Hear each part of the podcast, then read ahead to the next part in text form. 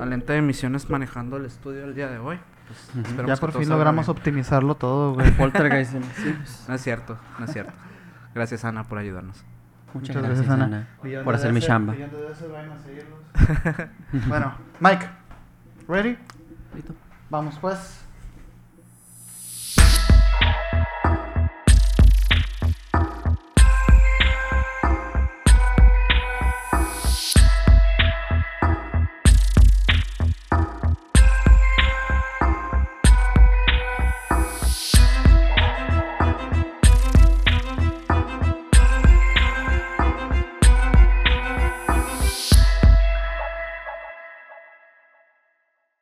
Onda? ¿Qué onda, Sergio? ¿Cómo estás? Muy bien, muy bien. Eh, otro capítulo más aquí con el buen Mike.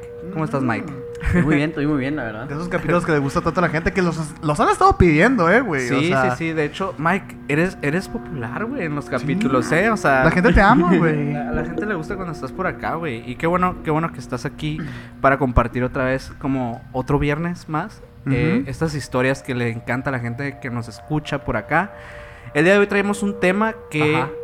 a lo mejor se va a conectar un poco con lo que ya hemos estado platicando por acá en el canal. A lo Eh, mejor sí. Sí, va, a ser, va, a ser- va a funcionar como la cierre de la trilogía, ¿no? De los Sí. medios mexicanos. La trilogía y- oculta. Sí, porque la verdad, queriendo y no, ¿eh? Queriendo y no, queriendo y no, pero creo que también es un- son temas que, bueno, se ha visto que le, que le han gustado a la gente y también como parte de que se nos quedó como ahí atorado un poquito de cosas que queríamos hablar. Ajá. El de hoy vamos a terminar de platicar de ciertas cosas y personalidades que están involucrados en la industria de la música mexicana principalmente. Eh, y pues vamos a empezar el día de hoy. Pero ya saben que antes que nada nos gusta que se suscriban a este canal de YouTube. No olviden seguirnos en todas las redes sociales como Emisiones Podcast. Si están en Spotify también suscríbete por allá. Muchas gracias a todos. los Que que mucha están- gente, mucha Sí. gente ha llegado a Spotify, eh, güey. Muchísimas gracias, la neta, eh. Sí, Nos ha ayudado sí. mucho. Sí, la verdad es que no, no nos esperábamos que fuera como No. tan buen recibimiento por Spotify, pero hay mucha gente por allá, así que vamos a intentar que el capítulo también sea muy auditivo, además de, de pues... ojo en intentar, eh, güey. Porque la última vez que grabamos algo relacionado con música, que tenemos un, un capítulo de música maldita por ahí, ¿no? En nuestros primeros capítulos, güey. Sí, sí, sí. Sí se vio afectado por este. Por el copyright. Por el copyright, güey. Sí, y la verdad es que sí lo intentamos, pero el día de hoy no, van- no van a ver nada de copyright, vamos a hacerlo totalmente enfocado en historias, en, en, pues en leyendas, sucesos, en teorías, en sucesos, Sí, güey. Inspiración. entre otras cosas. Pero bueno, eh, ¿A ti cómo te seguimos, Maynor? a mí me pueden seguir como Minor Cordón en Instagram. A mí como Castillón Sergio en Instagram y Mike. ¿Cómo? Como Mike Gal99 en Instagram.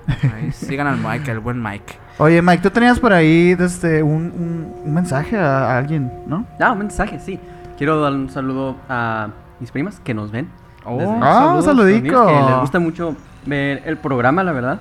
Me mandan fotos cuando ven el capítulo. Saludos a Valeria y a Karen. Ah, pues un saludito Saludos. a Valeria, güey. Saludos. Y también un saludito a Vale, a Vale Hernández, que cumplió años hace poquito Ah, sí, también. muchas felicidades, vale. Muchas felicidades. Muchas felicidades, Ahí te hicimos un post, ojalá que Ajá. te haya gustado. Eh, y pues ya saben, igual eh, también los queremos invitar nuevamente a que nos sigan en el grupo de Facebook. Sí, güey. eh, porque la verdad cada vez son más y la comunidad ahí es muy activa y muy padre. Nos la pasamos bien ahí. sí, la pasamos muy bien. Subimos fotos de repente prohibidas ahí, güey. Sí, sí, sí, fotos que a lo mejor no podemos compartir por acá o, o cosas así, pues por motivos de que pues este podcast ya va más de un tema en específico, pero allá síganos si quieren ver como un contenido más exclusivo.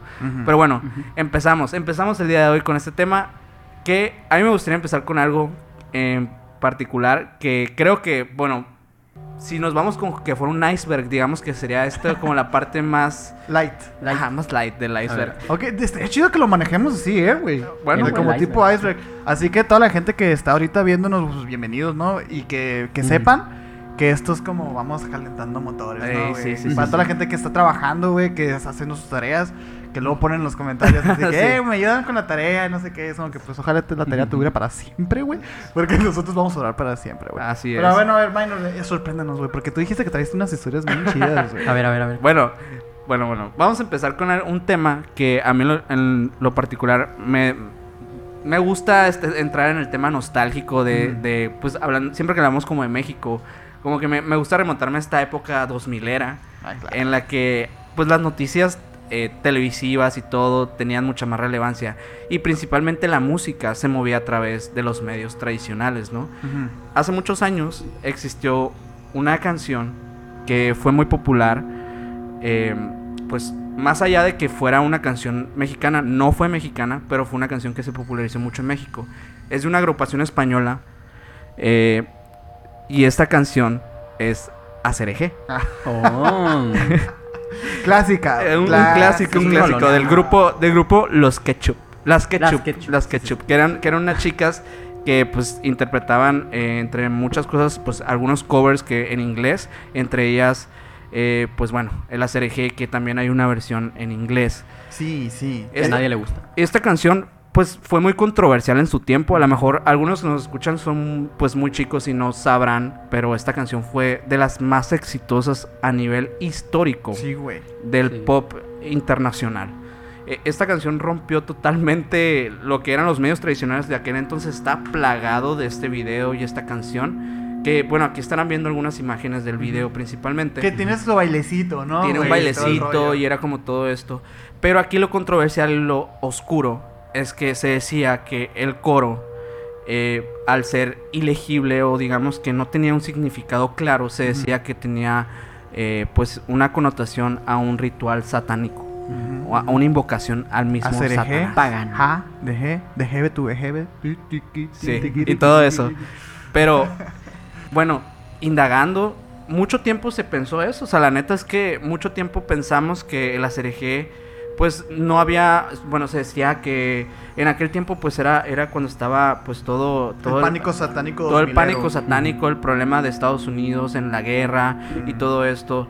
Y se decía que este era una lengua de pues de Asia y que este, querían decir como co- connotaciones negativas o cosas demoníacas, etcétera. Ujú. Pero bueno, eh, ya como muchos años después, eh, podría decir que como 15 años después, al fin se supo realmente de dónde proviene como el significado de la canción, porque el compositor de esta canción, que es Manuel Ruiz, eh, él mismo habló del dónde viene y de dónde proviene el significado de hacer eje. Y básicamente, hacer eje es un cover de una canción que se llama Rapper's Delight.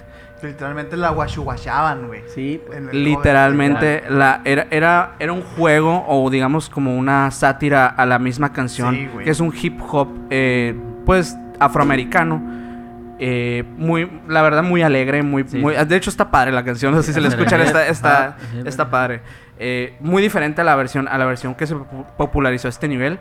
Sí, sí, sí. Eh, pero realmente al final eh, terminó siendo simplemente un juego, un juego de niños Sí, sí. que se terminó satanizando en la televisión tradicional, como ya sabemos, y ya hablaremos en algún capítulo del pánico satánico en sí, de todas El que nos tocó, güey. el que nos tocó, Sí, porque hubo cierto. otro también que es más oscuro. que es- y Uy, que sí. fue- antes. Pero a nosotros nos tocó uno, güey. Sí, sí, sí, que de hecho fue A ese, fue esa época mi tío sí 2000 les era, y, y ACRG pues no, no se salvó de, de esta, pues de, de todo esto, güey. Que fíjate que, digo, complementando un poquito lo que estás contando, güey. Porque así como la CRG fue, pues, víctima de este rollo, ¿no? De- del, del pánico satánico, güey.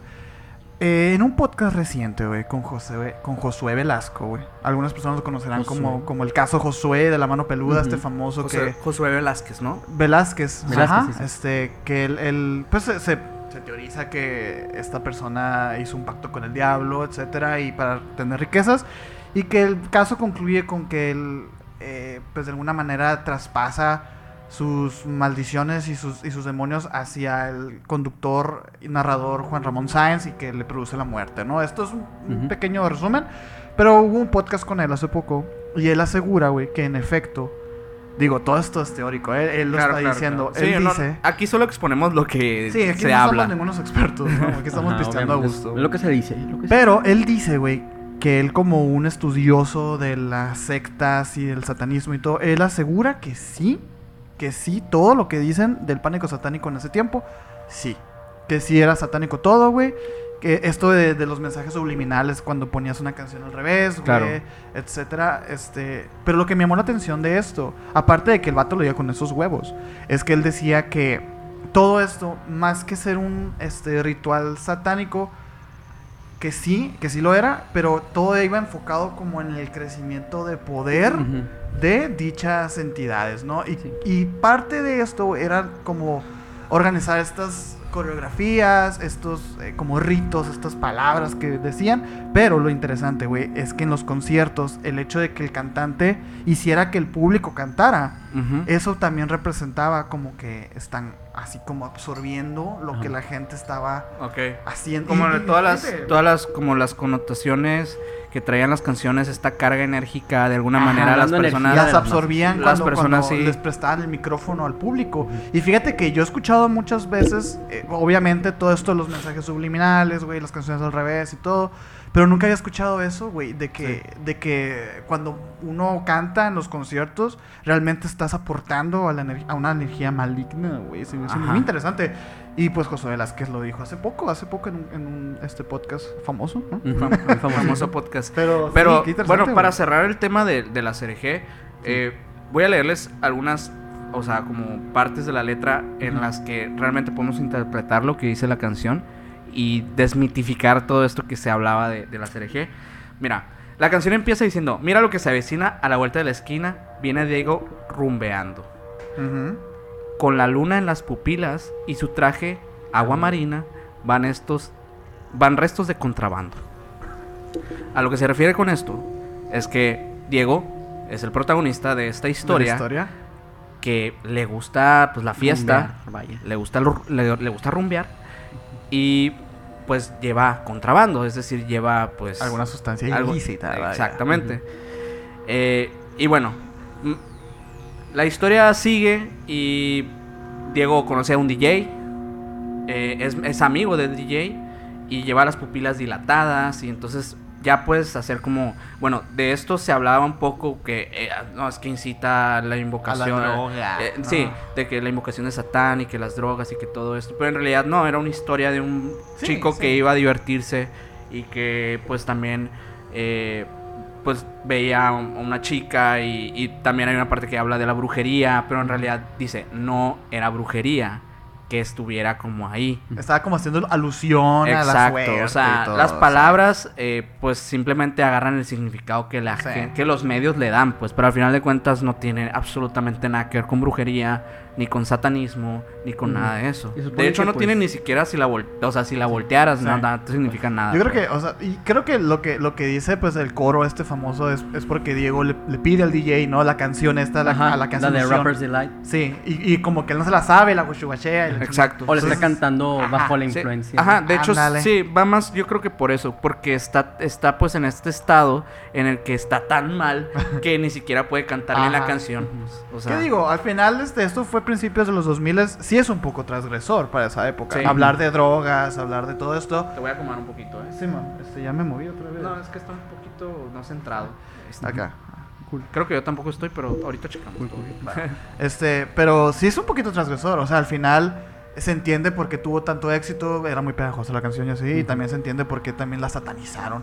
Pero, hasta, pero sí llega a un punto. O sea, una cosa es satanizar y otra cosa es que la canción se trate del satanismo. Sí, ¿no? sí, sí. Es totalmente distinto. Satanizaban sí, todo. Pero sí. ¿Tú, Mike, qué traes? Eh, de hecho, lo que dijiste me acordó. Ajá. O sea, no, no la traigo en mis notas, pero me acuerdo que lo leí. Eh, sobre algo igual sobre la canción La mesa que más aplauda.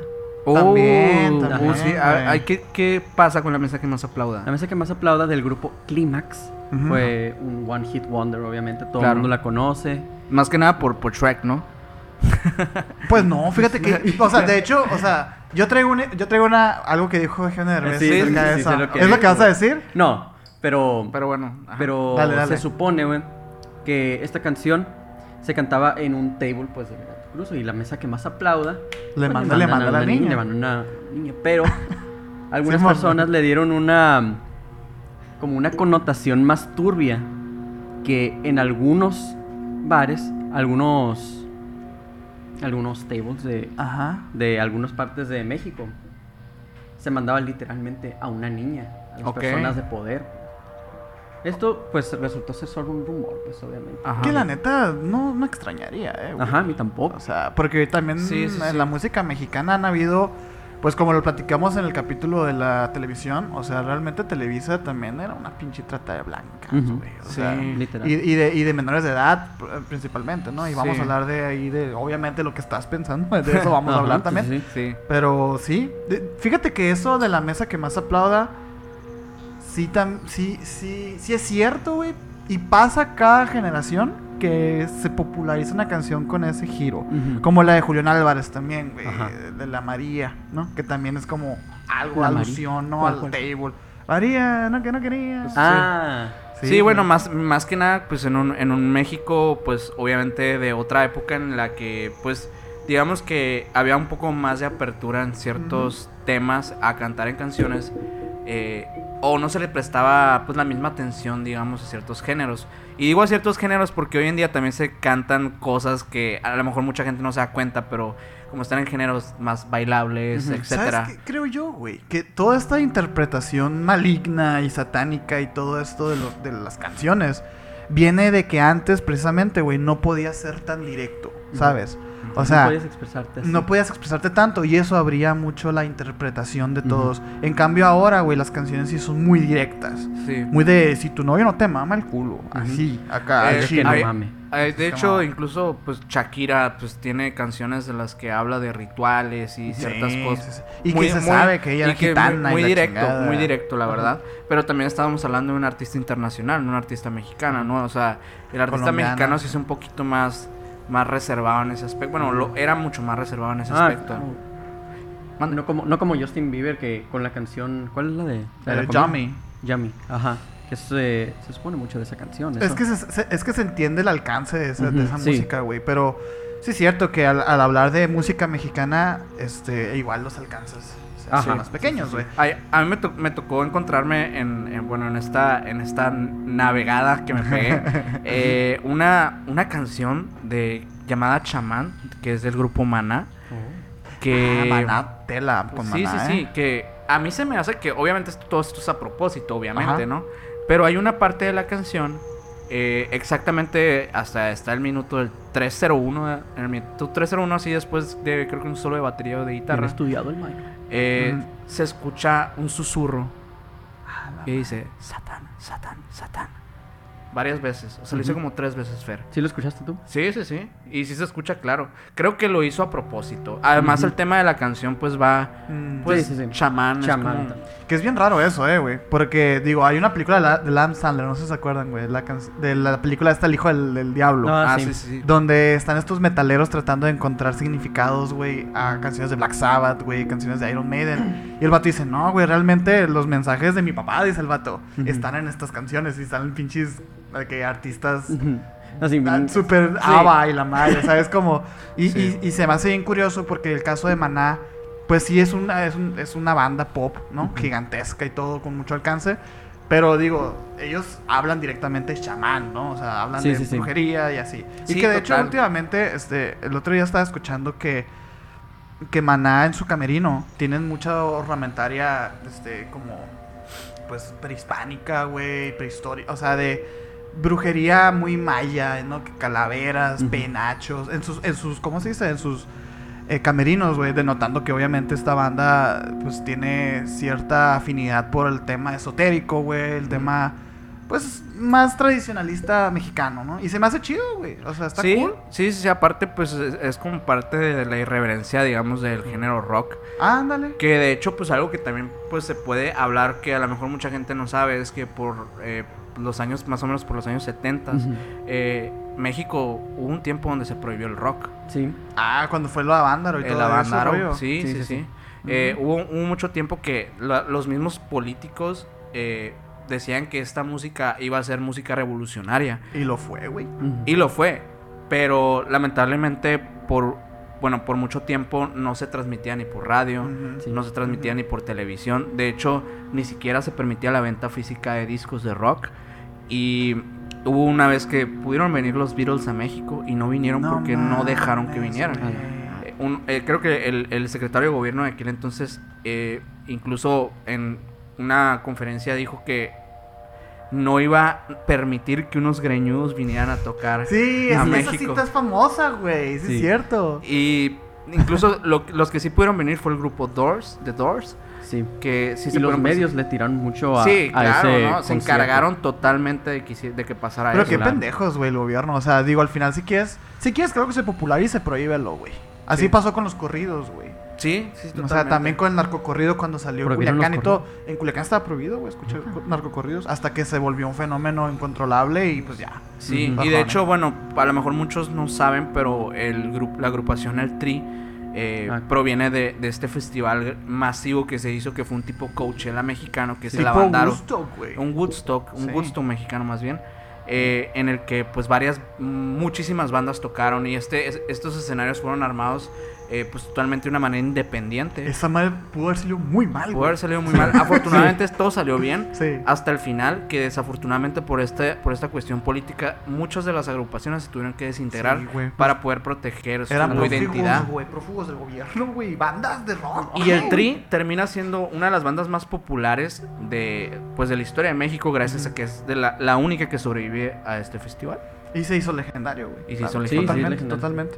Pero sí, güey. ¿Qué más traen por ahí, verás? Pues mira, hay, hay, otra, hay otra cosa que a lo mejor y también, miren, voy a, voy a hacer aquí en esta parte como muy respetuoso, pero creo que sí es importante que toquemos este tema porque es un tema importante. Aquí ya habíamos hablado un poquito en, en el capítulo de la televisión mexicana, que es el caso de Jenny Rivera.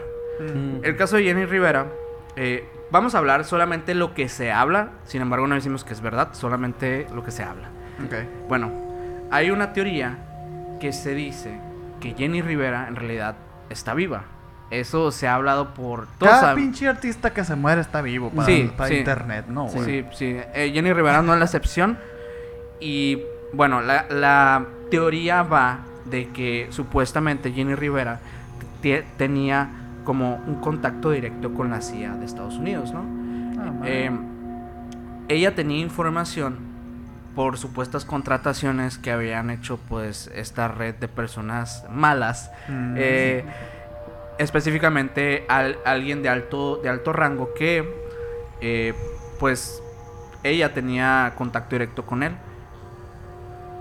al ser como ella aliada de la CIA eh, pues ella filtra esta información y ellos le brindan lo que es esta pues protección de testigos, ¿no? Que es una modalidad en Estados Unidos que se utiliza para cuando alguien está infiltrado en alguna actividad eh, Ilícita. ilícita para medios, para fines de ayudar a la policía, pues ellos le, proporcionan esta seguridad de poderlos eh, pues trasladar a otro, a otro lugar del mundo con otra identidad, con incluso un ingreso económico y toda Fingir la su seguridad muerte, vaya. Sí. fingir su muerte. Entonces, bueno, ¿qué pasó con Jenny Rivera? Pues bueno, ella falleció el 1 de diciembre del 2012, eh, en la época en la que más tenía como auge en su carrera, gracias a la- al famoso programa de televisión La Voz México. Eh, bueno, ella ya se había convertido en la reina de la banda, era una de las personalidades más grandes del mundo del género regional mexicano. Eh, en ese 9 de diciembre, ella sale a un vuelo que se dirige a Toluca. De, después de, bueno, fue después de una presentación que tuvo en la ciudad de Monterrey. Ella se dirige a Toluca y supuestamente, en, bueno, más o menos por, no sé si por la madrugada, eh, pues se pierde el registro del avión. Mm. Entonces cuando cuando pues al día siguiente ya salen como las noticias, pues se dan cuenta que el avión está hecho leña. Se filtran fotografías, se sabe que, bueno, empiezan a hablar de que desde ese momento Jenny, Rivera mm, no se sabía realmente si estaba muerta. No se sabía Sí, la, la noticia de que estaba muerta fue mucho después, güey. Sí, o sea, realmente nadie sabía qué onda. Eh, de hecho, eh, incluso eh, empiezan a teorizar que no era el avión. Hay como mucha controversia Mucha por el tema de que sí realmente era ella, ¿no? Al final, eh, las autoridades pues confirman que es su identidad porque encuentran como algunas eh, pertenencias de ella. Eh, y con esto, pues se hace popular la noticia de la muerte de Jenny Rivera. Pero con eso no se logran librar de que muchas personas están seguras de que ella no, no está muerta. Al grado de que salen diversas teorías de internet, pero una de las más fuertes y populares es que Jenny Rivera tiene un canal de YouTube de cocina. Ah, sí, güey. A continuación vamos a poner eh, ¿En el serio? canal que se llama I Cook, You Cook, Will Cook. Eh, Sí, sí, sí, sí. Que es un Sí, canal, es que lo creo que es estadounidense, eh, pero como latino. Como está- chicanón, Ajá. así. Ah, creo que sí lo Sí, sí, sí. Se ven, se- en este canal pues se ve un, es una chica haciendo cocina, se ven sus manos. Que nunca se le ve la cara, ¿no? y la- Ajá. ajá, nunca se le ve la cara y su voz se asimila mucho a la voz de Jenny Rivera. ¿Por qué siguen las teorías de este tema? Bueno, además de la voz, además de que las manos y todo esto dicen que se asimila mucho a ella, también hay una hay un video en específico en el que, bueno, si encontramos la foto aquí le van a estar viendo que es de un tequila de Jenny Rivera que se ve colocado en una esquina de la cocina. Hasta creo que unos anillos de mariposa. Pero como que de Jenny Rivera, o sea, ella tenía una marca de tequila. Ella tenía una marca de tequila. Ella tenía una marca de sí. tequila. Mariposa de barrio. la- No me acuerdo cómo se No, llama, no, pero yo algo tampoco así, recuerdo, pero así, sí. Bueno, y esto es solamente una teoría de internet. Sí. Digo, no sé si sea verdad. Digo, no sé, no, no estoy diciendo que sea Ajá. verdad. Simplemente Ajá. aquí se las pongo y ¿Qué piénsenlo piensas? ustedes. ¿Tú qué piensas, Mike? No sé, es que. Es que también hay veces que dices, no, son mamás, ¿cómo va a estar viva? Pero, pues es que. A mí se me hace bien curado no porque sabes. sí coincide dentro de la, de la personalidad de un artista, ¿sabes? O sea, porque, ok, güey, pues te callan, ¿no? Te, te, te silencian, güey, por tu seguridad, la de tu familia, etcétera. Pero al final ella tiene alma de artista y quiere exponerse y quiere este reconocimiento. Entonces es natural que haga otra cosa, ¿sabes? Como para recibir eso, pues, ¿no? Claro. E- e- Esa satisfacción. Que fíjate que hay un caso muy parecido, güey. Que pasó en los ochentas con Pedro Infante. Oh. Ok. ¿Sí se saben el mitote de Pedro Infante, güey? Claro, claro. El del. De hecho, traigo, traigo sí. algo muy bueno de él. ¿Escuchaste el, de- el del, el, del, el del nieto? Está muy bueno, güey. Yo me maltripié. O sea, yo dije, no hay manera que esto sea falso, güey. O sea, vaya, les voy a platicar, güey. Si, si, si se me pasa algún dato, menor, me dices. Va, va, va. Pedro Infante, güey. Pues todos sabemos aquí quién es Pedro Infante. ¿Quién fue Pedro Infante, güey? Pues fue un personaje, un actor, cantante, güey, increíble, eh, icónico del cine de oro mexicano, güey. Quien posicionó al hombre macho mexicano como un sex symbol, güey, a nivel nacional, ¿no? Este señor, este, Diría internacional incluso. internacional, internacional, sí, Sí, sí, sí, porque es se representa al macho mexicano Es, como, es- como sí, él. ajá, o sea, con sus entraditas, su bigote y la... Sí. No, es ves- vestimenta de charro, ¿no? Digo, es, es, es, es inútil seguir aquí exponiendo a Pedro Infante. Obviamente todos sabemos quién Todos es. sabemos quién es. El caso es, güey, ¿qué se dice? Bueno, Pedro Infante murió en un avionazo, igual que Jenny Rivera. Ajá. Él fallece este, en, en un viaje en, en avión, ¿no? Que se ve con dificultades este, mecánicas, cae el avión y, y- y Hacia cae muerto. El cuerpo es reconocido, güey. Está tan calcinado su cuerpo, güey, que no, que, que la única forma de reconocerlo fue que una esclava que él siempre traía, pues traía también el cadáver. Sí. Y fue como que, bueno, eh, trae la esclava, es Pedro Infante. Es que si un accidente de avión es demasiado Sí, brutal. Sí, no, es- Pues. te, te- te- no, sí te... No es como en las películas, pues que es Ah. unos rasguños acá y hace. Sí, de hecho es raro el artista que haya sobrevivido eh, a, a este tipo de accidentes. Que sí Totalmente. ha habido, eh, que sí ha habido también gente. Sí. Pero Muy bueno, raro, muy raro. este, de hecho el mito empieza desde que Pedro Infante ya decía, a él le daba miedo volar, güey, y le daba miedo todo esto porque él sabía que de alguna manera, igual que Richie Valens, güey, que murió Claro. también en un avionazo, él, él siempre Presintió. presintió que esa Ujú. iba a ser su forma de, de irse de este mundo, güey. Y él en ciertas entrevistas habla, ¿no? De que a él le da miedo, etcétera. Entonces como que todo calza con que él haya muerto en ese tipo de accidente. El caso es, güey, la teoría empieza en que Pedro Infante se estaba metiendo con la esposa de algún funcionario de gobierno. No recuerdo si gobernador o presidente o secretario. bueno, o era, la, era el, el yerno de Miguel de la Madrid. Que, bueno, Presidente. Ajá. Sí, sí, sí. Sí, sí, sí. Era, o sea, que supuestamente se está, se estaba metiendo con, co- perdón, con el yerno. Con, con la, esposa. o con la hija. esposa de su hijo. Ajá. La, la esposa del hijo de Miguel de la Madrid. Eh, estaba como esta, pero no estaba nada confirmado, pues. Era un mitote, güey. Eh, ajá. Así como, como en esos tiempos, o sea, la tigresa Poncho de Nigris y la verga. O sea, como que. Miguel, sí. Así era como algo de la farándula. Sí, sí, sí. Obviamente a Miguel de Madrid no le gustó esto y dicen que él fue el que Miguel, mandó- Miguel Alemán. Miguel Alemán, perdón, Miguel de la. Madrid.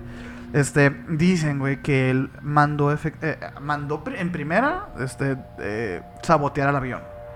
En segunda, güey, fingir la muerte de Pedro Infante, güey. Dicen que en la caja negra donde, donde aparecía eh, estos aviones. avión. Ah, no, creo que no había cajas negras en ese entonces, güey.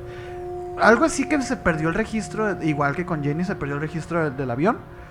Que dice el nieto de Pedro Infante, dice que en ese momento, güey, bajaron a Pedro Infante y metieron a alguien de su misma complexión, güey, misma estatura, mismo peso.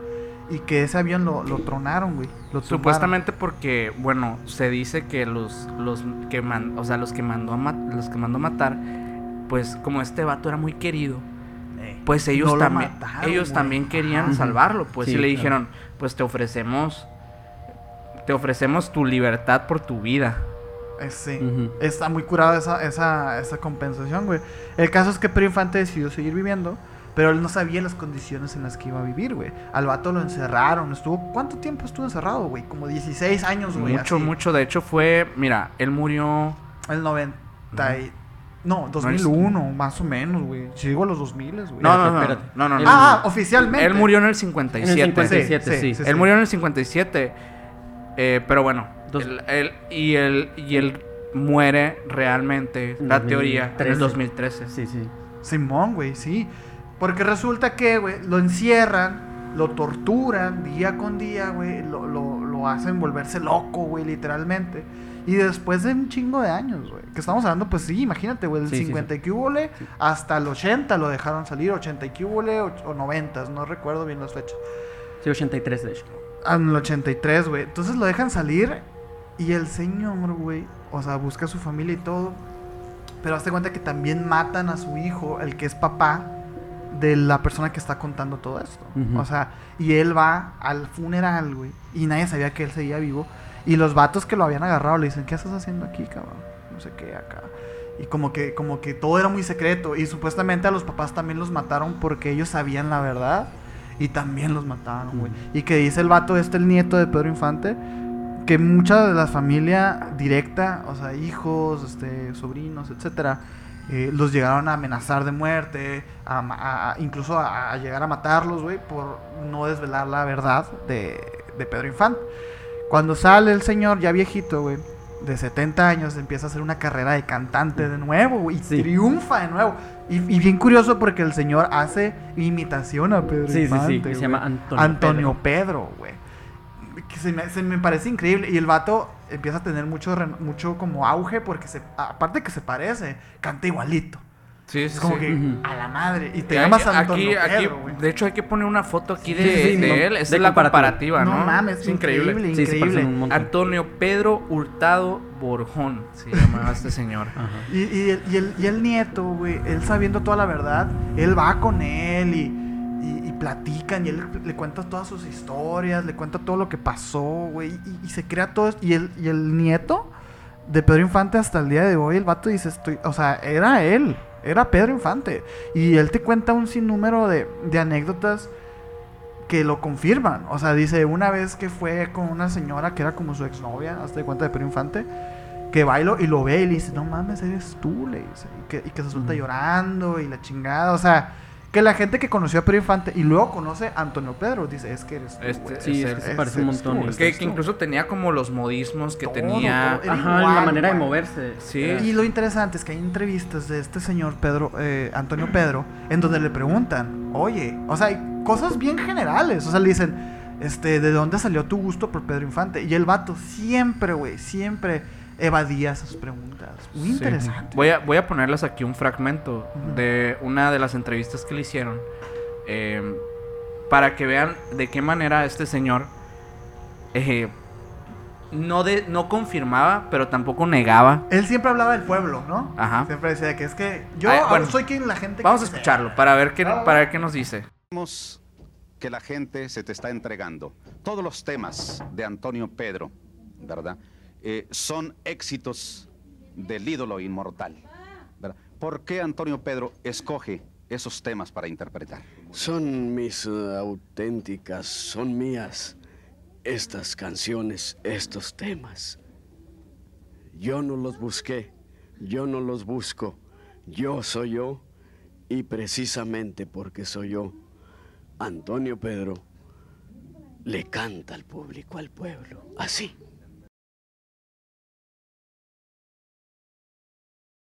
Muy interesante, güey. O sea, porque muy elegante, ¿no? Sí. Pero al mismo tiempo, como que, te digo, lo mismo con Jenny. Tiene esta, este hambre de reconocimiento del artista, pues. Claro. De decir, soy yo, soy yo, a la verga, véanme, ¿no? O sea... Pues, ah, y de grande, hecho, güey. bueno, este, este señor pues ya muere en el año 2013. Ujú. Y tantas personas de verdad estaban seguras que era Pedro Infante, que incluso hoy en día, que creo que no, no estoy muy seguro si está en Chihuahua enterrado, pero donde está enterrado, la gente le lleva flores Sí, y va y pone las canciones de Pedro Infante.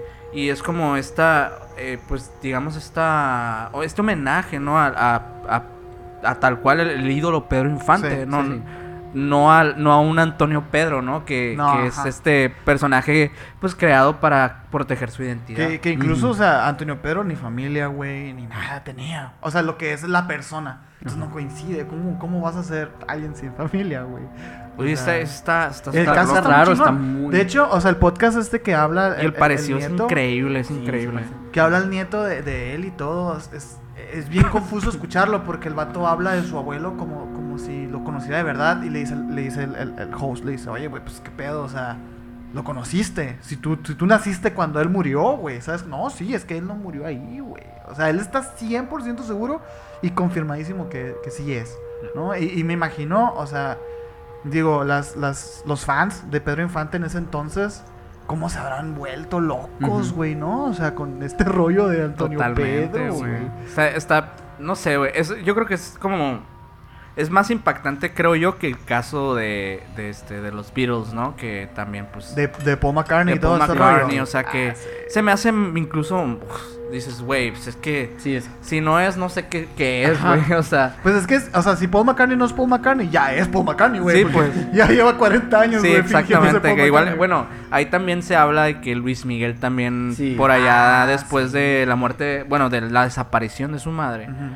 Eh, supuestamente dicen que, pues, que él, pues hubo un tiempo que se fue a la chingada, se deprimió mucho y decidió quitarse la vida. Y al, y al pasar eso, pues, eh, encuentran un suplente perfecto para cambiar a Luis Miguel, un Luis Miguel mucho más radiante, mucho más Showman. ¿no? showman, Sí, sí, sí. más... mm, oh, Bueno, que digamos... se murió en los pinos, ¿no? Ajá. Que de hecho Luis Miguel también está, está asociado a muchas historias interesantes, güey. Sí, sí, sí, también tiene muchas. Pero bueno, en, en sí la, la- pues eso es como una, obviamente totalmente una, una un mito, ¿no? Eso o es sea, una tipo conspiración, ¿no? Ya. sí, hasta lo metería en una creepypasta o casi casi. Sí. Por Pero- ejemplo, o sea, se le asocia a la muerte de la mamá Marcela, Marcela se llama, ¿no? La Sí. mamá de Luis Miguel. Ajá. Incluso se le, se le se adjudica al negro durazo, güey. Ah, sí, sí. la sí. muerte de la, de la, bueno, la desaparición, ¿no? De la, La mamá de Luis Miguel. sí, sí, sí. Que Y se le pidió a él que le hiciera, ¿no? Simón, o sea, que el que Luisito Rey le dijo, oye, hazme el paro, compadre, y la chingada, porque eran, ya que eran Eran amigos. muy amigos. Incluso Luis Miguel empezó pues su carrera cantando. en basuritas. Sí, sí, dos basuritas ahí, güey. Y que, o sea, también, pues, se habla de, la de que todo esto fue orquestado, pues, se sabe también todas las atrocidades que hizo el negro Durazo, que ya investigué el negro Durazo, güey. Sí, a lo mejor ahí luego, Luego, luego, Ahí luego. vemos, ahí vemos. Que, este, se le asocia un poquito el éxito, ¿no? Al de Luis Miguel, debido a que, pues, Luis Miguel se presenta en estas fiestas gigantescas que hace el negro Durazo, en donde, pues, obviamente es un foco de relaciones públicas con todas las gentes más poderosas de México. Claro. Y por eso alcanza el éxito de cierta manera, pues, ¿no? Y, y pues luego ya llega Loco Valdés y, y Verónica Castro con Cristian Castro hacer la competencia y la chingada y ya es- el resto es historia, ¿no? Claro. Pero Mike, a ver, platícame algo más, güey. No, pues es que eso de Luis Miguel a mí me, me interesó bastante porque tal vez porque parezca creepypasta, tal vez por eso. Pero es que ¿Tienes Sí. algo más ahí de Luis Miguel? sí, o sea, pero ¿qué, qué cosa? ¿Lo del negro durazo? ¿Lo de la desaparición de la mamá? o- Es que hay tela, ¿eh? Sí, Hay es tela. que Luis Miguel tiene, sí tiene tela, pues. Y se supone unos conductores de un programa ya habían dicho que que hay un montón de personas idénticas a Luis Miguel, o sea, en, en carácter, físicamente y en su voz. Y en un video de un concierto en Chile ya habían admitido que usaron a un doble. ¿Cómo, güey? ¿Lo dijeron acá en vivo? así? Habían dicho, o sea, el doble de Luis Miguel, o sea, admitió en vivo que él ha estado actuando con Mi- Luis Miguel con, por varios años. No mames. güey. Y se supone que era él en un concierto de Chile hace varios años. Ok. Eso, eso sí está confirmado. Ujú. O sea, Ok. hay entrevistas. Güey, pero Wow. por ejemplo, Te la encontré. se me hace curioso porque entiendo el hecho de tener un doble. Ujú. Entiendo. La, la vida y la agenda de este vato va a estar en... O- hoy me estaba preguntando eso, si realmente habrá ac- actores, actrices, o sea, que se sepa madre, que en su vida, o sea, que en su vida, no, no digo que en una película, que en un show, no digo que, que en, en- no digo que en la actuación, incluso en un performance musical, no digo en eso, digo que si en su vida general tendrán un doble, realmente. Yo digo que sí. Creo que sí. Y una vez escuché, no me acuerdo de qué, ar- de qué actor, que sí. Que sí tenía como un doble para ir de que al, de- en público, de que al, al mall, ¿no? Ajá. Y se llevan, el, el- el- el doble se va para acá, llama la atención para allá y yo me voy para acá. Creo que sí se usa, güey. O sea, en Hollywood, por lo menos en Hollywood, sí se usa. A no esos sé si- niveles. Ajá, pero no sé si, por ejemplo, ya una actuación en vivo ya es distinto, güey. La Sí. neta. Porque pues ahí sí hay mucho close-up, güey, la chingada. ¿Qué Pero otra, cosa, ¿qué otra cosilla hay de Luis Miguel, güey? O sea, que se sepa así, que esté raro. No sé, Es un robot. que, Ah, que el caso de su mamá también es muy raro. ¿Cómo Pero, está el caso ¿Sabes que, ¿Sabes que yo nunca vi, la neta nunca vi la serie, disculpen. Yo sí, pero... eh, Sí, vi las primeras dos temporadas y la verdad me tramó un poquito con Luis Miguel. eso sí. Y también sí, está- sí, sí te gustó. Me gustó un montón la serie. ¿Por qué? Luis A Miguel. mí me gustó mucho ¿Investigaste Diego más Era Maradona. una, rock, era un Inves- rockstar. ¿Investigaste más allá? Perdón, ¿eh? Bueno, puedes hablar más al micro. ¿sí? No realmente, pero encontré una, una frase que dijo el imitador de Luis Miguel, Andrés Rey. que- Andrés Rey se llama. Andrés Rey. O sea, o sea, tiene Tela. El, el nombrecito, pues, para ey. que en San Luis, en un show, él ocupó el lugar de Luis Miguel. Y que algunos fans obviamente se sintieron súper ofendidos porque pagó para ver a Luis Miguel y vieron a un doble. Ok. Y se dieron cuenta, obviamente, en el, en el qué loco, ¿no? Sí, qué ofensivo, güey, para el público Sí, ese pedo, güey, ¿no? Ajá. Dijo, hace 20 años que me dedico a esto. Hice muchos despistes de prensa y fans cuando él llegaba a Argentina. Ok. Mm, O sea, varias veces en Argentina él ocupaba el lugar de Luis Miguel. Qué locura, güey, qué locura lo Pero es que Miguel. sí, sí es algo, pues que sí tiene sentido, güey. Porque si lo está haciendo en otro país, pues a lo mejor y no le salía tanto ir para allá, ¿sabes? Sí. Y no está tan cerca tampoco. Ándale. Para ese tipo de cosas creo que sí es factible, ¿no? Que Ajá. pues Pues al final sí es una, me- una mentadita de madre, Sí, güey, claro para el que sí, sí, público. sí, güey, claro que es una mentada de madre, claro, pero, pero ofendido, tiene sentido que lo Sí, hagan. es que, de O sea, que tiene sentido, tiene sentido. Claro. Porque es que imagínate, güey, la- las, los horarios y los calendarios de los artistas son inhumanos, güey. Y más los de un nivel así, pues. Y más los de un nivel, nivel Luis Miguel. Por eso la gente, o sea, me caga cuando dice que, güey, está, está bien gordo y la chingada. Güey, cabrón, güey. Déjalo. O sea, pobrecito, güey. Es vato el sol de sufriendo. México. Pero Bueno, sí. quería Yo ver- traigo aquí una, una historia, güey. A ver, a ver. ¿Qué le pasó a José José, güey? Digo, ya lo Ah, mencionado ok. varias veces en este, en, en- pues en el capítulo este de la tele y así. Ajá. Pero ah, eh, descubrí unas cositas, güey. Fíjate que, bueno, el caso de Luis eh, José José es interesante porque hay un video de José José, güey, que igual lo ponemos aquí la captura de lo, De que, voy a, de lo que voy a decir. el video de la canción Cuando vayas conmigo, güey. ¿Sí lo, ¿Sí lo vieron ese pedo? No. Cuando vayas A ver. conmigo. Así se llama el video. Supuestamente en el video aparece una niña fantasma, güey. No se sabe, la producción no supo que, que era o qué. Pues mira, güey. eh, durante muchos años, güey, el cantante aseguró que. O sea, que, que esa niña no estaba en la O sea, no estaba ahí cuando grabaron esa, esa toma. O sea, que es una toma donde él sale caminando por la calle con una, una chica, ¿no? Con, con su pareja del video. Y que salen caminando, güey, y de, y de entre la, este, la, la banqueta se asoma como una niña. Ok. Y él dice, yo nunca, o sea, y dice, "To- esta toma la, la grabamos varias veces y, y nunca vi yo una niña, güey. Y la misma producción tampoco desconoce, ¿no? Muchos años se, se ha hablado de los, los expertos han dicho, pues que, güey, pues a lo mejor se metió alguien y nadie se dio cuenta. Pasa, ¿no? Y sobre todo en esos tiempos, ¿no? Que estamos hablando 70s, güey. Este, donde el, donde el video musical era muy primitivo todavía. Sí. Digo, no había, no había estas grandes producciones y así. Sin embargo, güey, este, también se sabe que José José es muy crey- era muy creyente de todo, es- de todo este mundo esotérico, de la brujería y de lo paranormal. Incluso él dice, güey, que su este, ex esposa, Anel Noreña, güey, le hizo brujería para perder su intensidad de la voz. Dice que, o sea, durante muchos años él asegura de- en, la, mis- en el mismo libro que basa su serie, ¿no? Porque el vato tiene una serie también, sí, que sí. es el, prín- el príncipe, se llama la serie, ¿no? El príncipe. Del barrio, ¿no? No me acuerdo, güey. Es el mariposa de barrio.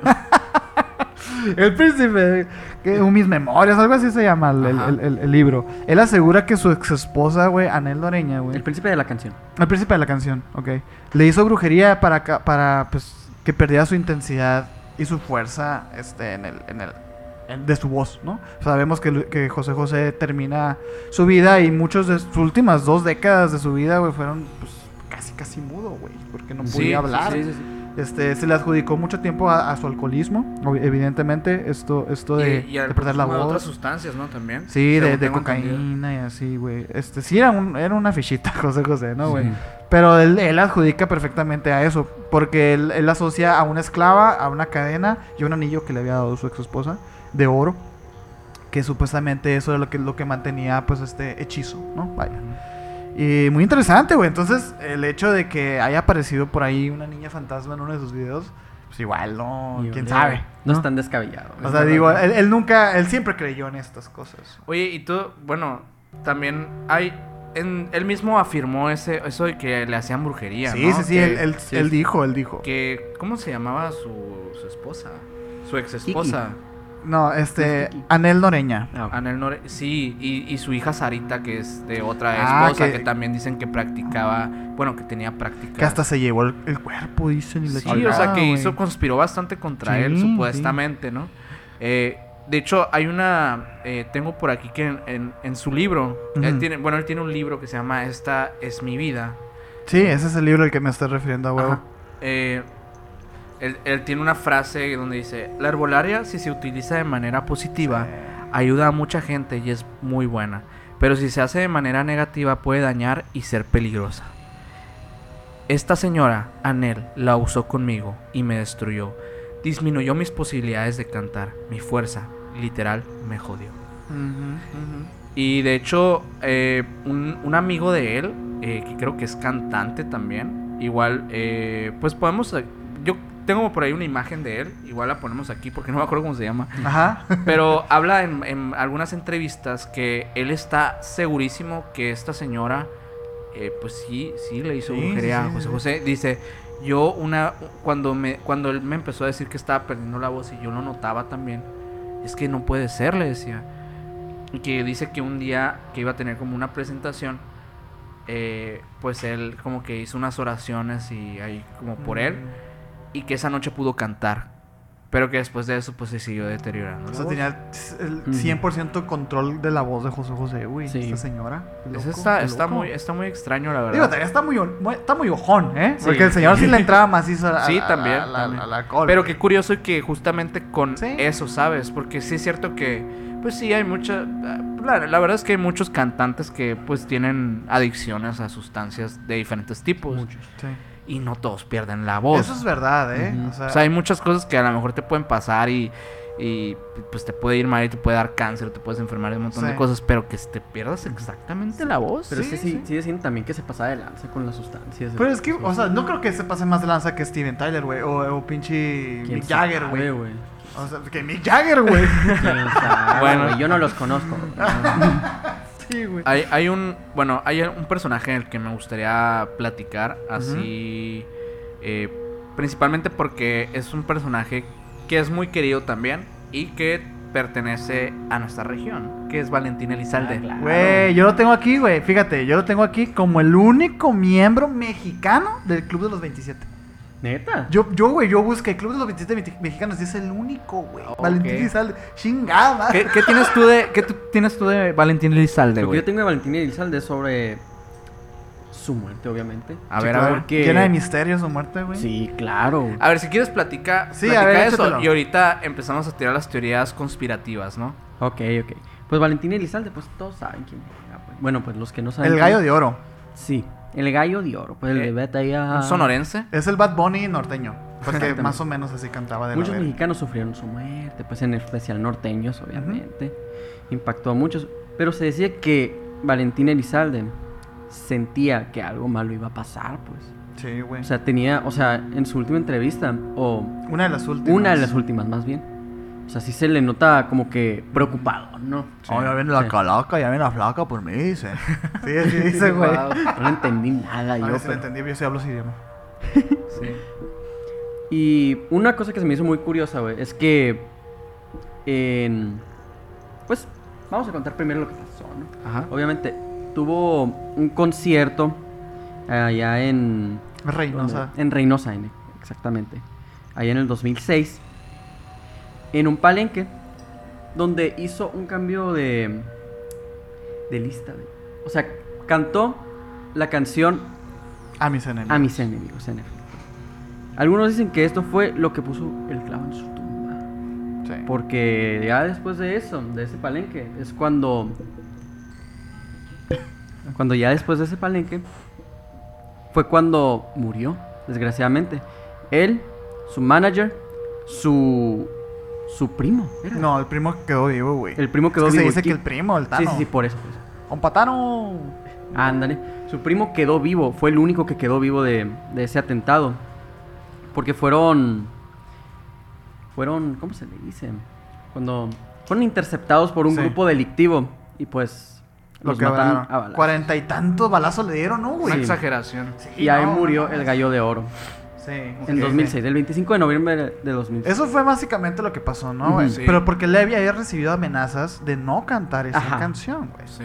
Debido a, pues ya saben, ¿no? Una guerra ahí de entre cárteles y la chingada en, en Sí, ese sí, sí. tiempo. Él iba a cantar en esta plaza de Reynosa donde no estaba... No lo, no lo apoyaba, ¿no? El grupo delictivo de, de la zona. Y le dijeron, pobre ti que cantes esa canción. Otros decían que se había acostado con la esposa de un, líder de un cártel también. eso, pero... Yo, para mí, que fue el primo, güey. Puede ser. Ajá. Pues al final, el, el, bueno, sí. Sí, sí puede ser el primo, ¿no? Sí. Al final ¿Tú qué traes? ¿Tú qué traes? Porque Bueno, yo también ahí traigo otra Sí, cosilla eh, de hecho lo del primo se te- viene en la teoría porque la ex esposa del primo... Ahorita es esposa del Tano, güey. Ah, em, ah, bueno, la esposa de la ex esposa de Valentina Elizalde ahorita es esposa de Tano y la ex esposa de Tano eh, revela a los medios Ajá. Esa, esa supuesta información de que él mandó matar a Valentín. O sea, la ex esposa fue la que dijo eso. Oh. Es que está bien raro, güey. Por eso, Sí. mi- por eso la gente lo odia, por eso la Sí. gente dice que sí fue él. Sí. O sea, no es porque ay, la gente teoriza porque sobrevivió. No, es porque la ex, la ex esposa de este vato dijo en los medios que su ex esposo había mandado a matar a Valentín Ah, Es que está bien cerote, güey. Por ejemplo, o sea, eh, los sucesos pasaron como a las 3, 4 de la mañana después de que Valentín Elizalde estuvo una ronda de firmas de autógrafos y la chingada. Y el Tano, güey, Elizalde, el primo, se sentía mal. Y que supuestamente le dolía la espalda o el estómago, no recuerdo. El Por eso se acostó atrás. Y el vato se acuesta atrás de la camioneta y que supuestamente se había empastillado para dormir y la chingada. Y que no sintió los balazos. ¡Qué mamón, güey! O sea, ¿cómo? Y que nada más, o sea, que recibió una herida debido al choque, pues, ¿no? De, Del carro. del carro y todo, pero se me hace muy, se me hace- muy ojón también, muy ojón. Hay, hay una, bueno, a- previo a, previo a este a este acontecimiento, hay una canción que Valentín sacó que se llama El Vencedor. El vencedor. Un Y es video, una- ¿no? es una gran, es una gran, eh, pues digamos, eh, premonición que él mismo, o una gran despedida que él mismo se da. Está muy cabrón ese pedo, Eh, vamos a poner algunas imágenes a continuación de, de este video porque eh, esta canción pues comienza con la historia de Valentín estando con, con su esposa y como así la historia todo bien y de repente pues él muere, se convierte como en un fantasma y solamente empieza a formar parte como de este proceso de irse de este mundo, de este con la esposa y la así. chingada, sí. Eh, entre esto, pues él, en el video habla con, habla con un hombre que aparentemente puede ser su padre o puede ser Dios. Y en algún punto del el video, que ya es al final, se alcanza a ver la tumba de Valentín Elizalde con su fecha de muerte. Pues en la fecha que murió, que no recuerdo el año, 2006, pero en el 2006. 2006. Que decía 1979 a Ah, 2006. que fue el año. O sea, no había manera, güey. Ajá. Que ya loco. sabía, algo sabía. Está muy raro, Ay, es- se asimila mucho a, a otro, a otro temita que, que, que igual. El igual, Chalino. eh, Que es el del Chalino. Simón. que existe pues esta, esta pues la famosa nota del Chalino que es bueno Chalino contexto pues también Chal- eh, Chalino Sánchez. El Chalino sí el Rosalino Sánchez eh, así se llamaba no Rosalino ¿Sí? Bien culero cantaba sí también. se llama no sí de hecho de- incluso desafinado. O sea, no era un cantante, no era un gran cantante para nada. eh, pero fue como muy, eh, digamos que muy importante para la música regional mexicana porque fue de los primeros que popularizaron los corridos. Sí, creo que fue como el. Se le adjudica como el padre del corrido, incluso. Es, ¿eh? él, él O del compuso, narco corrido, compuso más de 200 corridos, Sí, o sí, sea, y bajo pedido de diferentes personas, etcétera. Eh, pues Chalino se, se fue convirtiendo en uno de los cantantes regionales más importantes de la historia de México y más, más allá pues de su muerte también, ¿no? Eh, era también el compositor de las canciones, por eso más que nada era famoso, Sí, porque el gran vato... pluma el vato, eh. Lo que sea, cada quien están chidas sus rolitas. Sí. eh. Y bueno, muy pegajoso. él distribuyó su música con cassettes, porque pues su música era, Claro. era comercial. Sí, estamos Pero- de los 80. Pero la gente los compraba en las calles y todo porque no era música que pudieras pasar en la radio para nada, ¿no? Y bueno, hay una, hay una anécdota de él eh, que una vez mientras estaba dando un concierto en Coachella, eh, ¿Coachella? Fue a ¿Chalino? Coachella. Chalino, ¿Qué? eh, alguien intentó darle un tiro. Y como, y como Chalino siempre traía un arma y el vato falló, saca el arma y lo fusila en medio concierto. No es cierto, es en serio sí eso. Es cierto, Sí, es sí, cierto. sí. Eran otros tiempos. Eran otros tiempos, ahí se resolvía todo a- así mero. ahí me- Le valió más. No, es que de hecho, o sea, Chalino se, se le adjudican unos huevotes, ¿eh? Sí. O sea, es como el. el- Pues es Nadie que- se metía con Chalino, güey. un, va- un vaquero acá. Le tal- valía madre, sí, Sí. sí. Vaquero. Sí, un vaquero. Vaquero tal cual, así, ¿no? Old West acá. Oh, güey. Eh, y bueno, pero la- el atentado, pues que se conoce más de él, fue la noche del 15 de mayo del 92 en Sinaloa. Un concierto que varios de sus amigos le habían dicho que no querían que diera porque sabían que Chalino pues tenía como algunos problemas ahí con algunas personas importantes dentro del medio ilícito. Eh, esto fue cuatro meses después del altercado de Coachella. Eh, fue a realizar pues este concierto y a mitad del concierto, aquí a continuación, vamos a ver el video, Impresionante. que recibe una nota. Una nota que cambia totalmente su semblante. O sea, a ver, a ver, a ver, a ver. ¿No lo has visto? No. A ver, pongámoslo. Vamos a hacer una pequeña pausa. Dura aquí para que apenas Mike la 15 vea. Ese video que acabas de ver, Mike, es el último video que verías de Chalino. El último que iba a sentenciar su muerte a través de esa nota que vimos que recibió. Eh, porque horas después ellos iban a tener una fiesta. eh, una fiesta, pues, como un after, Exclusiva. un after party ahí. Un ¿no? after party del concierto, güey. Cuando toman la carretera, eh, porque estaba un poco retirado del lugar donde estaban, eh, son detenidos por una patrulla. Y esta patrulla detiene específicamente a Chalino, diciendo que pues iba a ser arrestado, sin especificar por qué, ni qué, ni nada. Solo arrestado. Solamente lo iban a arrestar. Al día siguiente se sabe porque aparece eh, pues su cuerpo con dos balazos eh, pues que habían lo habían habían terminado con, él. Pues sí. Al final de cuentas todo esto se queda como un total misterio hasta la actualidad porque nunca se supo quién ni por qué habían matado Hay a una Chalino teoría, y ni siquiera y es la nota jamás fue encontrada. Ne- Sí. Neta, yo te iba a decir, no se filtró la nota. Pues fíjate que el cachorro, güey, el cachorro, un vato que también sale en un podcast, güey, que, es, que es- era compa de Jenny, era compa de Elizalde, era compa de Chalino también. Él dice que él que no es cierto, güey. Que la nota era una de las muchas notas que le mandaban a Chalino pidiéndole pues canciones, ¿no? O sea, las peticiones del público, etcétera. Pero la reacción de Chalino no coincide, No. güey. Incluso, güey, lo que él dice también que supuestamente las personas que lo que lo mataron, güey, este eran también fan de Chalino, güey. Que supuestamente Chalino, güey, les pidió a estos vatos antes de, de morir él poder cantarles la canción de las nieves de enero, güey, que era como su canción. No, que lo llevó al estrellato y todo. Que supuestamente él con unos huevos dijo, quiero cantar esta canción antes de morir. Y, la- y que la cantó y cuando terminó le dieron el balazo. Supuestamente, güey. Está mi- eh, la, la figura de Chalino sí, sí quedó para la, mu- la música mexicana bien cabrón, güey. O sea, Sí, esto. totalmente. Porque el video es innegable. El video se ve como el vato le cambia todo el semblante y le cambia todo el pedo. muchísimo. Y, y pues sí, queda, va a quedar como algo pues un misterio para la posteridad. Sí, porque claro. pues nunca vamos a saber De quién fue y pues no creo que queramos saber quién fue, ¿no? No. Sí, sí, Oye, yo traigo una nota aquí rapidita, güey, que igual y también podemos poner un pequeño video o por lo menos un, un clip de un stream de Cristian Nodal, güey. Un stream. Sí, ¿No, no, no tienen esa nota ustedes? No, no, no. No, no, no. Supuestamente Cristian Nodal estaba haciendo un stream, ¿no? En Twitch o donde sea, ¿no? Él estaba platicando con su público, etcétera, un estudio, ¿no? O Como un tipo de estudio de radio, lleno de elementos, eso sí, lleno de elementos de que muñequitos, calaveritas y así, porque a él le gustan mucho este tipo de cosas. En la esquina, güey, inferior derecha de la toma había un pequeño muñeco del Chucky, güey. No, del Chucky. Chucky. The Good Guy. Ok, Que le había regalado su exnovia Belinda. ok. En el stream, güey, el muñeco se mueve.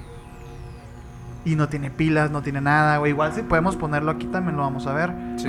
Pero resulta interesante, güey, porque el vato, pues, o sea, no, no reacciona de una manera muy, muy heavy. Como que se cae el muñeco Y no... y el vato, pues, sí se asusta porque, ah, la madre. Ah, qué loco. Pero, pero se queda como que... Como si fuera algo que ah, estaba mal acomodado, Ajá. pues. Ajá, pero no. O sea, como que... Sí le quedó la de esas espinita ve- de acá. esas veces que, que, que ves algo y dices, ah, la verga. de que, de seguro... Espero no haya sido nada acá. Ajá, pero sí se ve como un poquito afectado Cristian Nodal. Se me hizo muy interesante el video, güey. Y, y sobre todo que este trasfondo, ¿no? Pues que se lo regaló Belinda, Ajá. güey, su exnovia. Y se sabe, también se habla por ahí, güey, igual como cura o como meme de internet. Pero también se habla, pues, que Belinda hace algún tipo de amarre Ajá. con sus parejas.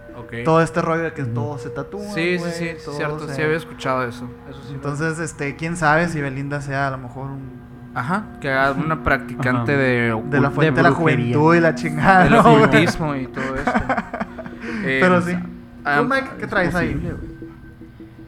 Pues, la verdad, yo pienso que ya es hora. ¿Ya? Tú- tú- a ver, antes de entrar al tema. Antes de entrar al tema, creo que sí tengo unas cosillas, Ah, bombitas rápidas, ¿no? A ver, a ver, a ver. Bueno, vamos a hacerlo como si fuera un noticiero. No, es cierto. Bueno, ah, hay, hay otro personaje que como muchos de los que hemos mencionado el día de hoy, creo que la mayoría de leyendas de este rubro va mucho de personajes que son que se vuelven leyendas porque la televisión mexicana se trata de leyendas, literalmente. Simón. Eh, bueno, más bien la, la música mexicana del, pues, de la época esta donde hay un Luis Miguel, un Juan Gabriel. Juan Gabriel también se habló que, que pues que no murió. De hecho, eh, hay una persona que no me acuerdo de su nombre, pero fue como su representante, estuvo mucho tiempo trabajando con él y un gran amigo de, ah, de- decir. de Juan Gabriel eh, que, que en varias, eh, de hecho me tocó ver una entrevista de él. Sí, sí, sí. Ahorita ya es una persona que es, pues es bastante mayor. Eh, él habla y asegura y afirma que Juan Gabriel mm, está vivo y habla con él No, incluso. y le manda vato- mensajes. El vato asegura que va, que dio fecha al vato también. No, y Sí. que este día se va, va a hacer un Sí, concierto. que supuestamente todo, toda esta cuestión de, de, pues, de su supuesta muerte y todo esto era por, era, pues, era por una cuestión creo que de, de, de impuestos o algo así. O sea, fue como que él, fin- que él fingió como todo esto para poderse librar de ciertos problemas, no sé si fiscales o de un ámbito político como todo, ¿no?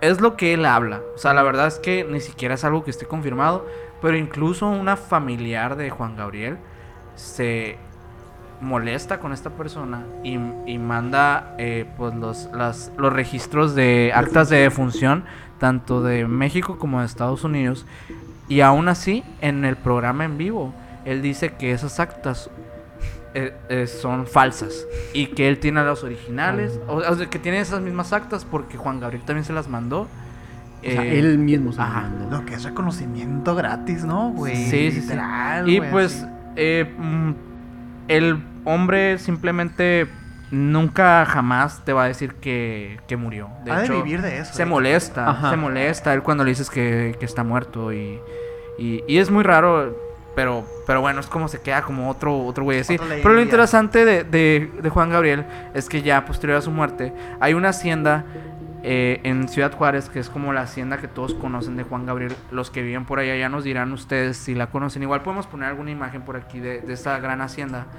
en la que supuestamente los trabajadores que se, han, eh, se les ha preguntado varias veces porque han detectado muchísima actividad paranormal dentro de la hacienda.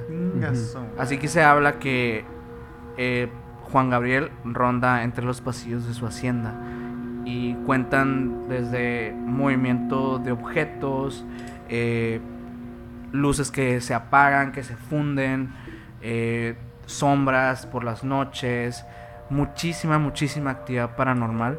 Incluso el famoso eh, Alberto del Arco fue a investigar Mm. la hacienda y fue quien pudo entrevistar a los trabajadores Órale, quienes afirmaban toda esta información.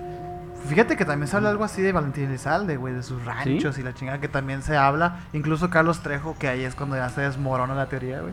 Sí. Que Carlos Trejo va y, y- recauda. A lo mejor estaría bien Sí, que claro. alguien de verdad si fuera, pues. Sí, chido, sí, sí, que alguien-. Un Antonio que serio. güey. Un Antonio Zamudio, sí. Claro, pero bueno. Sí, sí, sí. Le mandamos una- un saludote a Antonio si nos está viendo por acá.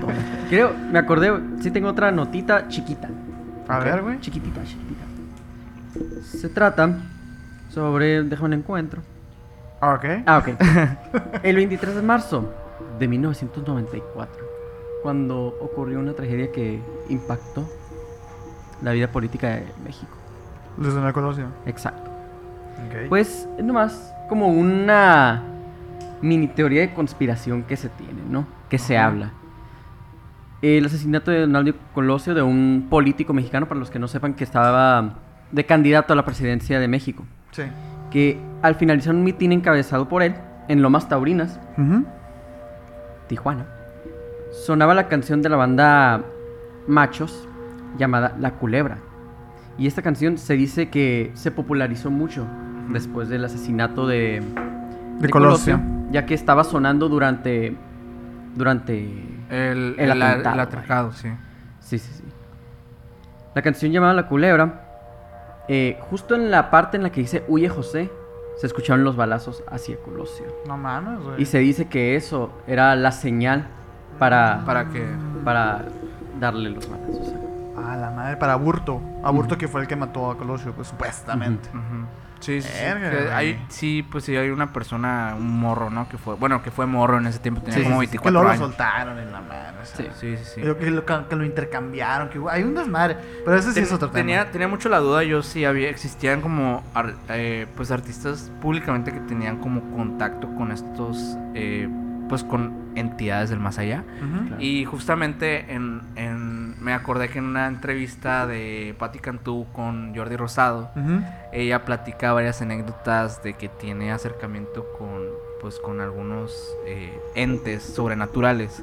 Entre ellos un niño que, que ve en enfrente de su cama una noche y resulta que bueno cuando ella pues interactúa con él pues no sabe ni qué ni quién ni por qué está ahí en, en- enfrente de su cama parado ni nada pero se da cuenta evidentemente que es un es una entidad sobrenatural entonces, al platicarlo como que con sus, con sus padres y todo, ellos le dicen que ella hubiera tenido a un hermano hombre, eh, Mm. pero murió al momento antes de nacer.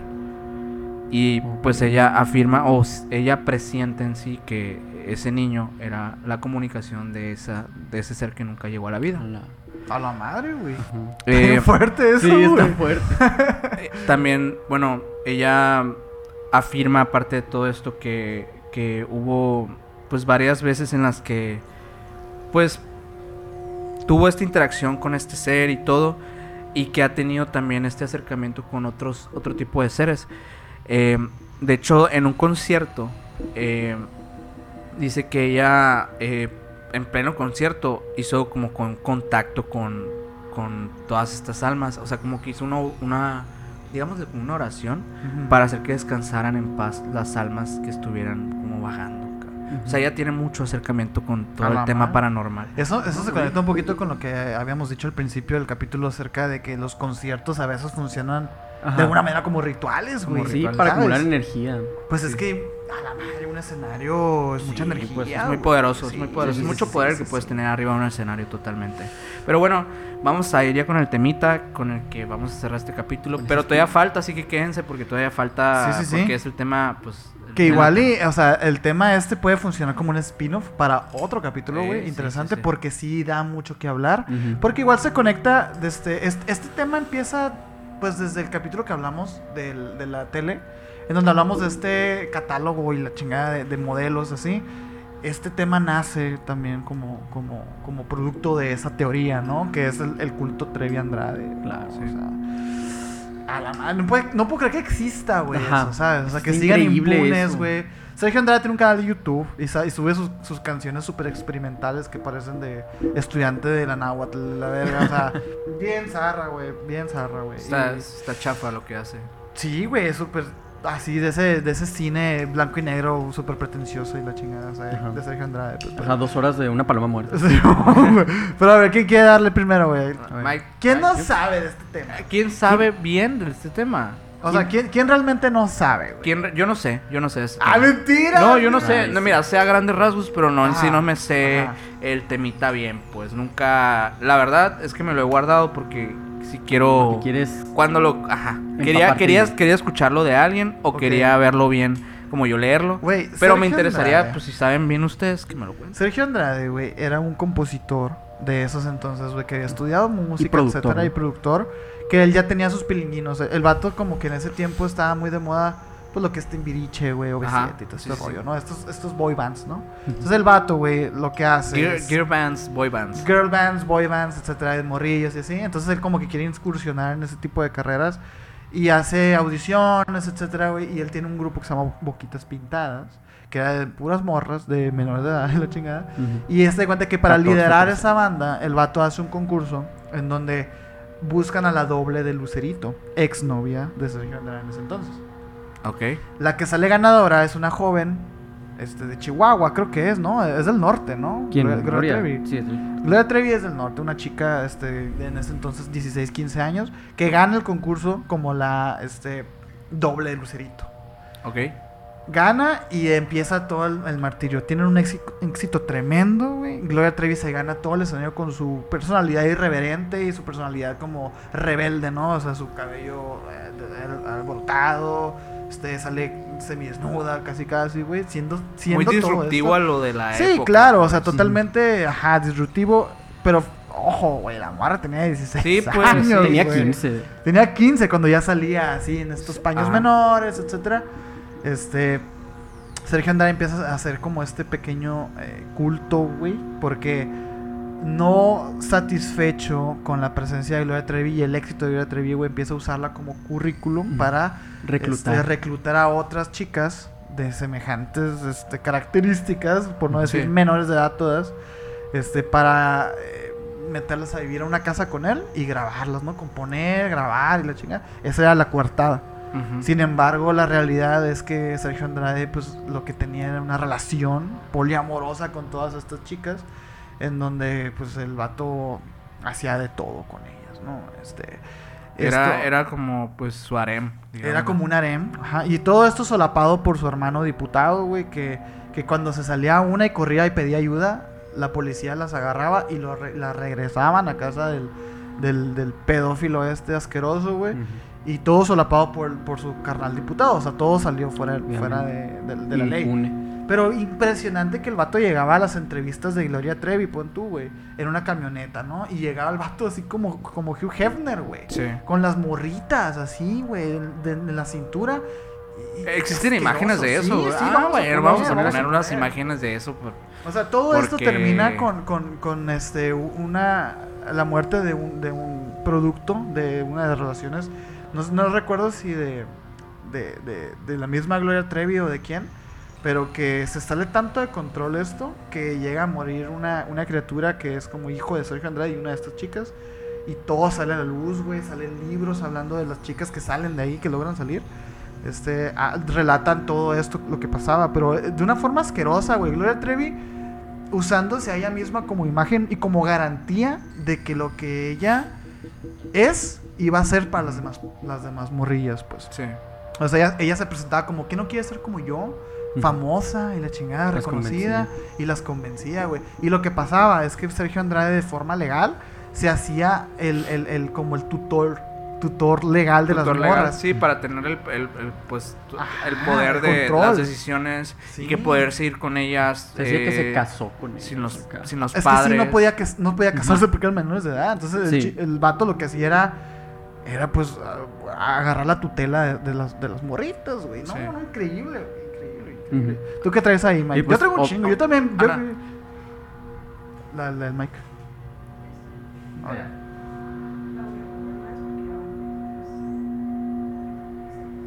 Mike, ¿tú qué traes de Gloria Y, Trevi, güey? Obviamente, eh, Mari Boquitas, como se le decía. Sí. eh, obviamente sacó a la luz hace rato ya que sufrió varios abusos emocionales y físicos por No, parte de sí. Sergio Andrade. Y pues Sergio Andrade anduvo con varias de ellas. En el libro que sacó Aline, que se llama La Gloria por el Infierno, explica estos abusos por parte de él. Así que la verdad, O sea, había- ese libro por por- Había cosas muy, muy heavy, güey. Por ejemplo, cuando una de las chicas no acataba las órdenes de Sergio Andrade, Sergio Andrade las, las, las, las castigaba, güey. Aparte de que les, las golpeaba, este, las hacía de que desprenderse de su ropa y vivir con una bolsa de basura, güey. Así. Ajá. O sea, como si fuera vestido, una bolsa de basura. ¿Por qué? Porque no merecías tener ropa, güey, ¿sabes? O sea, increíble. Vivían de que comiendo palomitas todo el día, güey, en un departamento. Muy similar a, a esta secta que, que platicamos en, en el capítulo de sectas, vaya. Ajá. Del güey que este que tenía como a, no sé, creo que tenían como 20 personas en un cuartito de Sí. así como este. Y que vivían todos Sí, y que no, no usaban baño, que en baldes ahí Sí, mismo. Y que sí. él podía usar el baño y todos los demás no. Es increíble porque imagínate la cantidad de dinero que generaban estas chicas en la pues. industria de la música y este vato en las condiciones en las que las tenía. Era por puro pinche sadismo, güey. luego la reputación de este vato, pues obviamente, o sea, impactaba a las familias de las muchachitas Sí. acá y las dejaban. Porque pues. era todo público. Ajá. güey. O sea, eh, nunca. No, no, fue- no es teórico esto, güey. Realmente se confirma que el señor andaba con morras, con varias, de 14, 15 años. Y el señor tiene 30 y qué hule, güey. O sea, ¿Y cuántos años duró esto? eh, toda la guerra de Gloria Trevi. Hasta que la metieron al bote. Porque todo esto se supo. Cuando muere el Sí. chamaquillo, güey, el producto de, de- de Gloria y así, este, todo se descontrola. Para entonces ya los estaban buscando, güey. Porque ya habían sido tantas las denuncias, ya había sido tan obvio todo lo que estaba pasando que ya empezaron a investigarlo. Y creo que todo empezó hasta incluso este, por, por eh, fraudes fiscales y así. O sea, realmente el tema no fue directamente hacia lo pinche enfermo que estaba lo que estaba haciendo, sino porque no estaba pagando los impuestos que requería. Entonces Ok. lo empezaron a buscar y el vato cagado, güey, se Ujú. escapa del país y todo. Y es cuando se empieza a descontrolar. De hecho, este, incluso Glo- Gloria Trevi y Sergio Andrade terminan siendo arrestados en Brasil Oh. y ahí recluidos, güey. Y aún ahí, eh, Sergio Andrade todavía embaraza a Gloria Trevi, güey. Y, y la morra dice, no, no fue, no fue Sergio Andrade. Lo niegan. No fue él. Hasta la fecha. Hasta la fecha la señora, la señora hasta el día de hoy se, se pinta como una eh, activista del, del, del, del- del feminismo, Ajá. etcétera. Sí, y tiene mucho hate por eso, ¿eh? Claro, güey, pues es que está bien cabrón, güey, porque es verdad que llega un punto en el que es- tienes el síndrome de Estocolmo. Y, pues, y ¿no, es increíble porque realmente, bueno, obviamente yo solo, como les comentaba, yo nomás he escuchado del caso así como a grandes rasgos, pero, pero es increíble que la gente adora a Gloria Trevi Sí, a, a un sí. punto de que se olvidó todo eso, que ella fue cómplice de, de, pues, de una actividad sectaria. Es que eso fue, güey. Literal, eso Es fue. es una actividad sectaria, literal. Sí, totalmente. Y, y más allá de eso, privó de la libertad a muchas mujeres. Fue cómplice, así como lo fue. Al igual que ella hizo eso, pudo haber sido también como el caso de Daisy's Destruction. Sí. O sea, que fue lo mismo. Una, un hombre que se aprovecha primero una, de, una, de, una, Chica. de una niña y la manipula al grado que se vuelve cómplice de él. Y también termina haciendo pues mismos actos de crueldad y, Sí. y de pues de daño hacia Hasta personas inocentes. Sí, porque pues realmente el discurso está de que cómo es posible que Gloria Trevi al haber participado dentro de todo este desmadre siga llenando estadios, güey, siga llenando todo esto, es una, una carrera musical in- impecable y la chinga. Digo, hasta cierto punto también es culpa del público, ¿no, güey? O Sí, sea, sí, sí, también. Que la sigue bien. eh, ahora sí que es el dilema de separar el arte del artista, güey, ¿sabes? Porque, sí, pues, pero creo que también hay, hay como límites, ¿no? En ese, en ese aspecto. O sea, no Porque digo. Es que imagínate, todas esas canciones, güey, que fueron famosísimas, de Gloria Trevi y de, y de Los Boquitas Pintadas y todo, fueron escritas por un señor de 40 años, Una güey. cosa, una cosa es decir, eh, canceló a este artista porque es un mamón, porque hizo un comentario machista. Simón. Eso, ahí sí yo diría, separa a la persona Sí, del mamón, artista, ajá, pues. sí, sí. Digo, sí, cierto, pues si no quieres, pues, pues no lo, no lo peles, no lo veas en entrevistas, no lo Mm, que se sea. equivocó. O no lo escuches, no lo consumas, pues. Pero tiene derecho a hacer música. Sí. O sea, tiene derecho a que alguien lo consuma. A lo mejor a alguien le gusta su música y no sabe ni qué pedo con la persona, todo bien. Pero si una persona está, o sea, literalmente dañando a más personas y privó de la libertad a otras personas y les, les hizo daño psicológico irreparable, creo que no tiene derecho. O sea, creo que ahí sí... pues, Es que primero, ajá, tienes que ganarte ese derecho, ¿no? O sea, tienes que purgar esos, esos delitos y esos pecados. Claramente, Gloria Trevi duró meses nada más en la cárcel, güey. Sí. Y Sergio Andrade también. Sergio Andrade es libre, güey. Es, O es sea, increíble. sí. O sea, Sergio Andrade está viviendo eh, y, y tiene Twitter, y tiene Facebook y YouTube y... No seas mamón, güey. ¿Cómo es posible, güey? No, y hasta o se dice que algunas de sus canciones hablan sobre Sergio Andrade, porque Sí. en, la, en la canción Con los ojos cerrados, Ajá. Gloria Con Trevi, los ojos ojos cerrados, yo confío en él. Con los ojos cerrados, yo iré tras de él. Con los ojos cerrados, siempre lo amaré. Con los ojos cerrados, yo le quiero creer, le voy a creer. Es como una dedicatoria Sí. Es que es increíble. a la manipulación que le hizo, pues. Es que ponte a pensar, güey. Todas las canciones de Gloria Trevi, güey. Obviamente nacen desde sus sentimientos, ¿no? Y todo este pedo.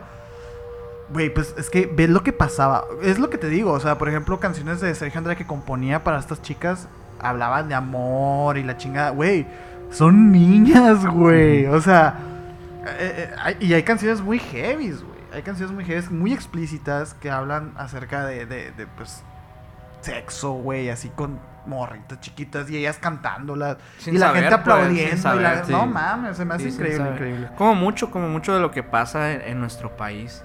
La neta es que mucha, muchos artistas y muchas cosas que han pasado han sido tan debajo del agua que la gente ni cuenta se da de lo que está apoyando, lo que está aportando a esa industria. O incluso hasta tan descarado. Ajá, que ya que se ni sabe. siquiera, ni Ujú. siquiera es obvio. O sea, es tan, es tan descarado que dices, nah.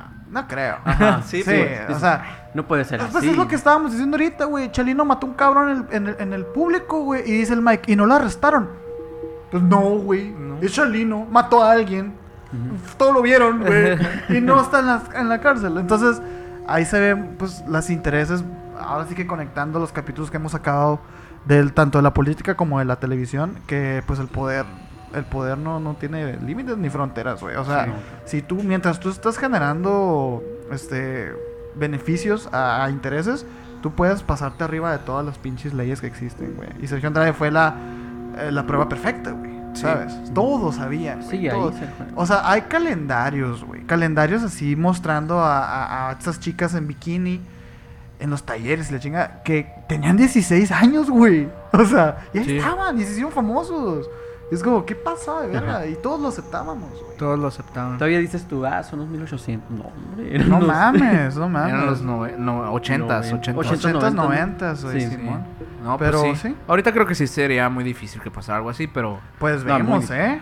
Ahí estamos viendo un Justin Bieber, güey, una Ariana Grande que empezaron de menores de edad, güey. sí. Ujú. sí, eso Y sí. que igual no fueron así tan devastadores ni tan obvios. No tan obvios, Ni no tan fue tan descarado. Pero- sí, que pasa, pasa Pero, todavía. güey, no mames, güey. Justin Bieber está cantando desde los 14 años y es multi famosísimo. O el Obviamente algo está mal ahí, güey. ¿Sabes? Sí. O el Dan Schneider de Nickelodeon. O güey, el que- Dash Schneider de Nickelodeon, güey. No, no, increíble. Pero yo creo que ese podría ser como el, el, el- el- o sea, lo más fondo del iceberg, el, el tema de, Ajá. de Gloria Trevi, güey, porque sí fue real.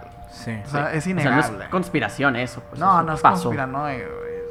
De hecho, absurdo. muchas cosas de las que platicamos hoy creo que tienen un toque siempre de mucho, mucho realismo y muy confirmado, más que Sí. nada, ¿no? Porque no podemos decir que nada de lo que decimos es verdad o es mentira. Simplemente. Para eso están ustedes en los comentarios, Exacto. para decirnos si es verdad Sí, o es la verdad mentira. que sí. Para corregirnos también si dijimos alguna estupidez. Que seguro, ¿eh? De seguro Sí, sí. sí, sí. Somos Seguro unos sí. güeyes nomás pisteando y hablando de esto. Estoy hablando. Pero bueno, eh, muchas gracias a todos por escucharnos el día de hoy, como siempre. Ujú. Un gusto haber platicado. Mike, Mike, muchas gracias, güey, por haber asistido de nuevo. Gracias. Sergio, ustedes. gracias también. Sí, sí, sí, sí, y sí. pues esperemos que hayan disfrutado esta plática. Eh, no olviden suscribirse a este canal de YouTube. Si están en Spotify, también suscríbanse por allá.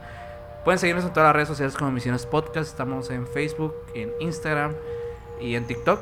Ah, sí, vayan a TikTok, queremos ya 30 mil, güey, hagan el paro. hagan el paro, hagan el paro. Sí, casi, y no olviden casi. seguirnos en el grupo de Facebook. Ajá.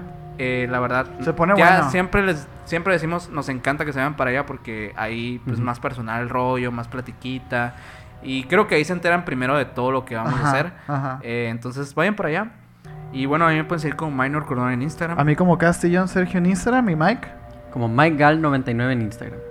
Y pues nada, Nos vemos. Bye. Chau.